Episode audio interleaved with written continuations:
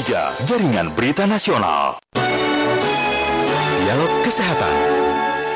Baik pendengar, kini kami ajak Anda untuk mengikuti dialog layanan kesehatan kerjasama Fakultas Kedokteran Universitas Indonesia dan RRI. Tema yang akan kami perbincangkan pada pagi hari ini adalah Return to Office, Perspektif Neuroscience. Kami akan membahasnya bersama dengan Dr. Damar Susila Radeya, MRes PhD dari Departemen Fisiologi dan Biofisika Kedokteran.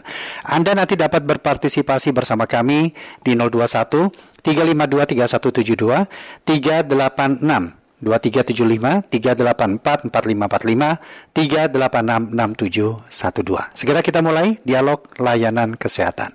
Dokter Damar, selamat pagi dok. Selamat pagi, Farudi. Iya, kabar baik ya dok ya pagi hari ini ya. Kabar baik. Iya, return to office, perspektif neuroscience. Ini bukan yang ada hubungan dengan otak nih dok, tapi mungkin bisa dijelaskan apa perspektif neuroscience ini dok? Iya, uh, terima kasih Pak Rudi. Saya kira ini uh, menarik sekali gitu ya saat ini uh, kita sedang mengalami uh, perubahan kembali gitu ya setelah um, pandemi yang yeah. masih berjalan selama dua setengah tahun ini mm-hmm.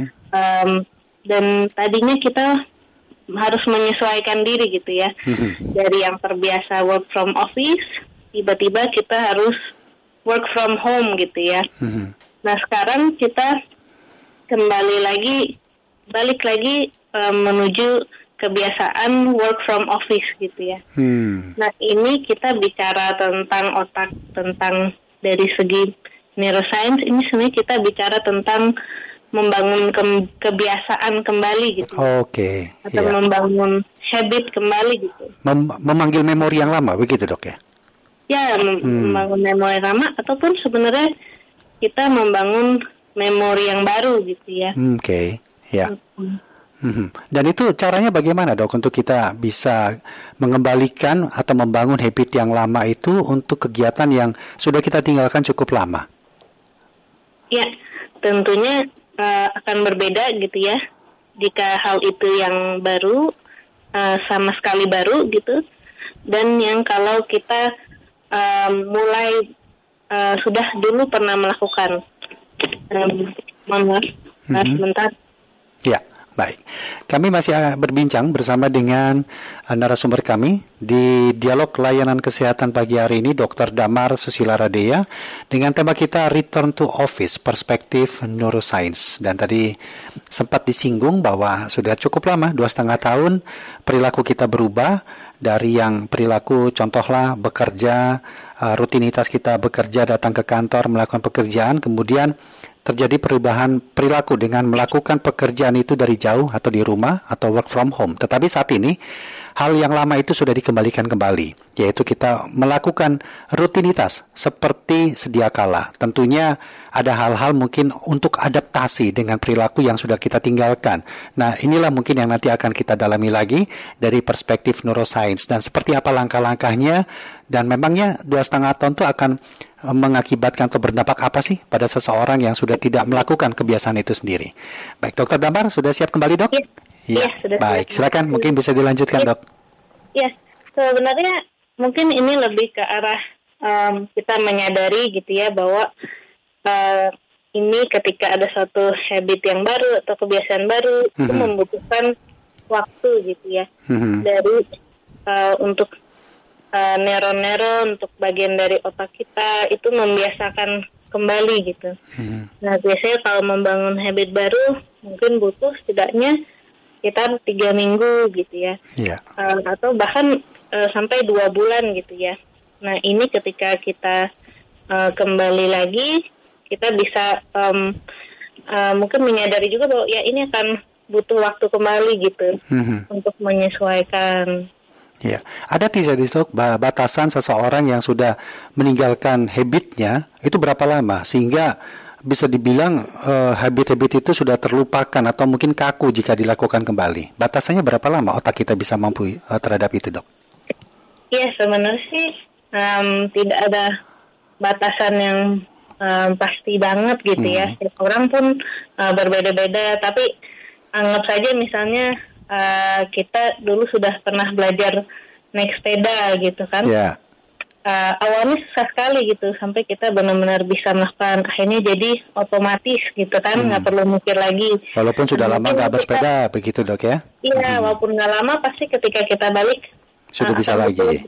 Waktu sedikit gitu, lebih lebih cepat lah gitu ya. Iya. Heeh. Nah, kemudian untuk konteks kita dalam kembali bekerja yang sudah lama kita tinggalkan habitnya datang ke kantor bekerja seperti sehari-hari rutinitas itu uh, di mana menempatkan neuroscience untuk kita sendiri dok? Ya, saya kira jadi em, kita eh, bisa em, apa ya mungkin bersifat empati ke diri kita sendiri gitu ya, maupun kepada orang lain yang di sekitar kita bahwa em, ya memang karena ini kita memasuki kebiasaan yang baru kembali, ini akan butuh waktu, Iya. akan butuh uh, adaptasi gitu. Uh, tapi mungkin yang perlu kita juga uh, pikirkan pada akhirnya uh, kita kan ingin bagaimana supaya kita tetap bisa uh, produktif gitu. Dan tentunya kita juga menyadari ada uh, benefit gitu kan yang kita dapatkan ketika kita work from home ataupun ketika kita work from office gitu. Iya. Dan bagaimana kita bisa uh, memaksimalkan ini gitu ya Baik. uh, di dalam pekerjaan kita setiap harinya. Ya, Dokter Damar kita jeda sesaat dok ya untuk mengikuti informasi singkat, tapi jangan ditutup dulu teleponnya dok ya. Nanti kita lanjutin kembali uh, tema kita perspektif neuroscience ini. Pendengar kami ajak anda untuk mengikuti informasi singkat dari ruang gatekeeper kami berikut ini. Kilas Berita. Kilas Berita. Pendengar Wakil Menteri Hukum dan Hak Asasi Manusia Edward Omar Syarif mengatakan, semakin terkendalinya COVID-19, permintaan pelayanan paspor semakin meningkat. Masyarakat banyak yang melakukan perjalanan ke luar negeri berimbas pada antrean di kantor pelayanan pembuatan paspor. Berdasarkan pertimbangan itu, Kemenkumham menyediakan gerai-gerai layanan paspor yang dekat dengan masyarakat, seperti unit layanan paspor kantor imigrasi kelas 1 Jakarta Utara yang baru dibuka hari ini di Pusat Pembelanjaan Pasar Pagi Mangga 2. Dan pendengar informasi lebih lengkap dan menarik lainnya bisa Anda akses di rri.co.id.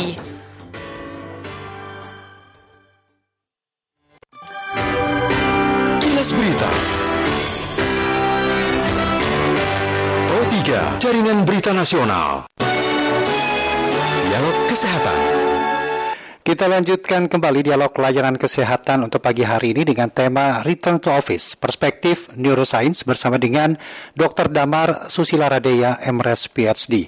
Silakan pendengar kami undang Anda untuk dapat berinteraksi di 021 352 3172 386 2375 384 4545 386 6712. Dr. Damar kita terima dulu pendengar dok ya, mungkin ada yang ingin disampaikan pada pagi hari ini. Ada Pak Nur Hadi di Bekasi, selamat pagi Pak Nur. Selamat pagi Bung Rudi, Ya. selamat pagi Dokter Damar. Ya, Ya, dokter yang pertama mau menanyakan, memang eh, setiap orang daya adaptasinya beda-beda. Begitu kita bicara yang sudah pernah dilakukan, kemudian agak vakum, kemudian dilakukan kembali, begitu.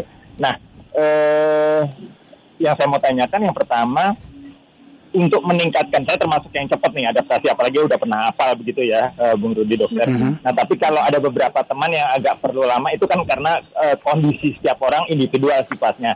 Nah, eh, ada ada teknik untuk mempercepat nggak? Eh, karena kan misalnya kita kerja tim nggak bisa yang satu agak slow, yang satu very fast gitu ya. Nah, Iya. sehingga kita samakan, tapi dia nggak menyiksa yang bersangkutan karena kita sadar bahwa topik pagi hari ini eh, setiap orang itu daya adaptasinya berbeda. Nah, kita ajak speed ngebutnya itu bareng-bareng itu eh, ada tekniknya nggak, dokter? Yang pertama, yang kedua. Eh, kalau memang tidak bisa diajak bareng dalam waktu yang saat ini semua, itu bisa nggak kita eh, yang bersangkutan yang agak slowly ini kita kita treatment dari awal. Jadi sebelum masuk hari kerja hari Senin itu hari Jumat kemarinnya atau Sabtu minggunya kita buat eh, mereka mood booster sehingga nanti hari Seninnya bisa start bareng walaupun kita eh, kami nggak perlu pakai berapa hari, sementara yang bersangkutan sudah eh, berapa hari bisa begitu. baik. Itu saja. Terima kasih banyak. Selamat pagi dokter dan Mas Rudi. Terima kasih Pak Nur Hadi. Dua pertanyaan dari Pak Nur Hadi, Dokter Damar mungkin bisa langsung dijawab dok. Iya, terima kasih uh, Pak Nur Hadi atas um, pertanyaan untuk kita diskusikan ya. Jadi uh, memang ada beberapa studies gitu ya yang bicara juga tentang uh, productivity gitu ya, productivity aktivitas selama uh, pandemi gitu. Nah, ini dinyatakan memang ada beberapa um, tas gitu ya, ada beberapa uh, pekerjaan gitu ya yang memang dia akan lebih efektif kalau dikerjakan di kantor gitu ya. Ada yang malah lebih produktif kalau dia dikerjakannya um, di rumah gitu ya. Dan tadi um, ini kan di Pak Hadi sebutkan tentang tim gitu ya. Nah saya kira apa ya um, karena ini perubahan sekarang mumpung uh, lumayan mendadak juga tiba-tiba semua misalnya mm -hmm. dari kantornya itu uh, adalah harus work from office ya mungkin kita bisa uh, membantu juga gitu ya uh, bagaimana um, bisa mendiskusikan dulu bagaimana kebijakannya ke depan diberikan uh, waktu gitu ya mungkin selama sekian lama kita akan lebih fleksibel tapi nanti tujuan akhir kita seperti ini. Mm-hmm. Uh, nah pertimbangannya apa dan seterusnya itu mungkin bisa didiskusikan gitu. Nah tadi juga uh, Pak Nur Hadi bicara bahwa ada orang yang punya style yang beda-beda juga. Ya, gitu ya. kemampuan mungkin, untuk mengadaptasinya ya. itu berbeda. Ini bagaimana? Ya, mm-hmm. uh, mungkin ada orang yang memang ya dia bisa lebih produktif kalau dia di kantor, gitu kan. Mm-hmm. Apalagi kalau kerjanya nih melibatkan tim, butuh banyak kolaborasi gitu ya. ya. Ya. mungkin ada orang yang lebih nyaman, saya perlu waktu sendiri dulu gitu ya untuk mm-hmm. berpikir misalnya. Nah, mungkin itu perlu didiskusikan juga gitu ya, bagaimana bentuk uh, kerjasama timnya, bagaimana bisa membantu orang tersebut juga untuk bisa lebih produktif dan uh, berkontribusi ke ke tim gitu ya. Yeah. Jadi mungkin bisa kita saling memahami juga bahwa memang ini butuh butuh waktu gitu ya untuk mm -hmm. uh, bisa. Tapi kita juga menyadari adanya tadi ya benefit benefit dari kita bisa um, bekerja sama kembali untuk lebih kolaboratif gitu ya. Mm -hmm. Mungkin untuk juga membuat uh, apa ya uh, boundaries antara kerja gitu ya dan uh, rumah antara kehidupan pribadi dan kehidupan kerja itu jadi lebih jelas juga gitu ya dengan kita kembali ke office jadi ada benefit yang bisa kita diskusikan juga gitu ya. Iya. Ya, sebenarnya dokter Damar, dampaknya apa sih dok bagi kita kalau memang kita mengindahkan tentang neuroscience ini sendiri atau kita tidak peduli untuk adaptasi uh, terkait dengan habitat yang pernah kita lakukan untuk kita lakukan kembali nantinya? Ya, uh, gimana Pak Rudi maksudnya? Ya, dampaknya apa buat kita jika kita mengindahkan uh, untuk kita mengadaptasi lagi hal-hal uh, yang pernah kita lakukan terus untuk dilakukan lagi ke depan? Ada nggak dampak untuk kita sendiri? Iya, saya kira sih apa ya mungkin dengan adanya opsi work from home ini iya. sama yeah. pandemi kita mau nggak mau gitu ya. Tapi sekarang kita bisa uh, mungkin membuat lingkungan yang juga lebih um, mem mempertimbangkan opsi itu gitu ya. Mm -hmm. Menjadi lebih fleksibel apa yang membantu orang untuk bisa lebih produktif apa yang oh, membantu orang untuk iya, kita bisa iya. mencapai tujuan dari pekerjaan yang kita inginkan gitu. Iya. Itu benefitnya berarti apa yang ya? lebih uh, apa sehat dan bermanfaat untuk hmm. uh, setiap orang dan untuk tim gitu ya. Itu kan menjadi satu um, opsi gitu ya yang hmm. bisa uh, dibicarakan bersama-sama gitu ya uh, antara uh, employer sama employees gitu ya. Iya. Ya, idealnya bagaimana dok kita uh, mengembalikan rutinitas yang lama seperti itu atau memang ada peningkatan seperti benefit tadi ada evaluasi oh ternyata harus lebih seperti ini untuk bisa lebih produktif lagi. Yang mana yang lebih ideal untuk dilakukan di tahap awal? Ya, saya kira uh, tadi ya kita bisa mulai dengan uh, menyadari bahwa memang um, membangun habit kembali gitu yeah. ya itu tadi butuh waktu uh, dan butuh penyesuaian gitu ya. Jadi kan uh, seperti kita misalnya uh, di Indonesia itu kita mengingat kembali muscle memory gitu kan muscle mm -hmm. memory atau bahkan mm -hmm. mungkin muscle memorinya uh, belum ada gitu kan ada yang sama ini ya memang tahunya work from home terus gitu online. Iya. Yeah. Nah itu itu akan butuh penyesuaian gitu. Iya. Yeah. Nah kemudian itu bisa uh, didiskusikan bagaimana apakah yang lebih baik untuk um, tim kerja ini yang lebih fleksibel atau memang lebih baik uh, ini kita memang harus selalu duduk bareng-bareng karena Hmm, hmm. ini uh, sangat butuh kolaborasi misalnya gitu. Ya. Bisa tidak itu dilakukan secara eh, individu saja atau kalau dalam dunia kerja di pe- di perkantoran itu memang seharusnya itu sudah di- dilakukan secara kolektif?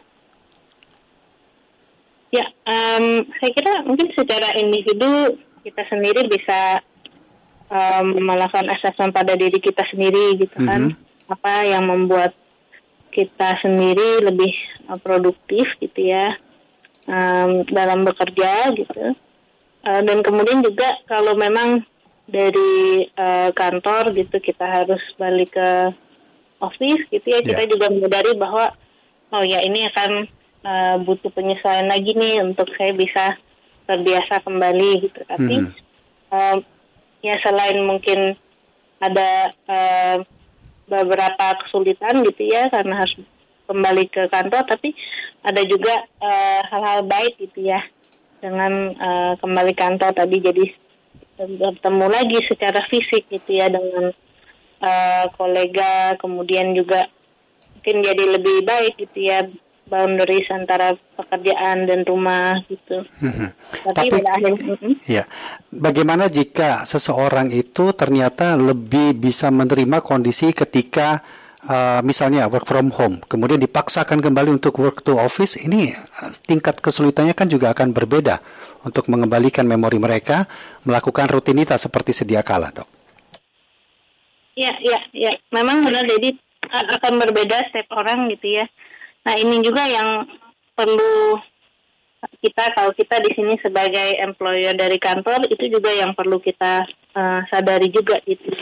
Bahwa pada akhirnya kan kita ingin mencapai em, tujuannya bahwa pekerjaannya selesai gitu kan.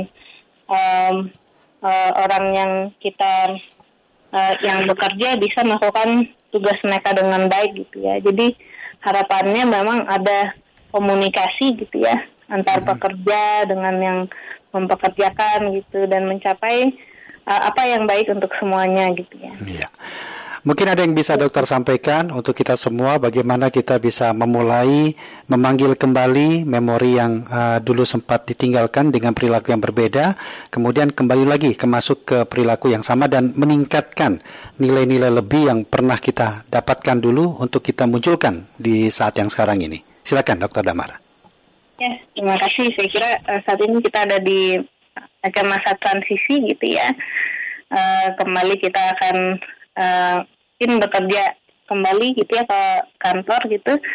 Um, tapi kita juga sudah mengalami bagaimana uh, bekerja dari rumah gitu. Nah sekarang bagaimana kita bisa memanfaatkan uh, kedua opsi ini gitu ya untuk um, ke depannya membangun uh, itu bekerja gitu ya yang Ya. uh, baik dan produktif untuk uh, kita sendiri maupun untuk um, uh, tim untuk kantor kita. Baik, Dokter Dama, terima kasih banyak dok ya sudah bersedia berbincang dalam dialog layanan kesehatan ini. Semoga bermanfaat buat kita semua. Terima kasih dokter. Terima kasih. Ya, selamat pagi. Pagi. Demikian tadi dialog layanan kesehatan bersama dengan Dr. Damar Susila Radea, MRes PhD. Dan terima kasih untuk Anda yang sudah berpartisipasi dalam dialog layanan kesehatan untuk pagi hari ini.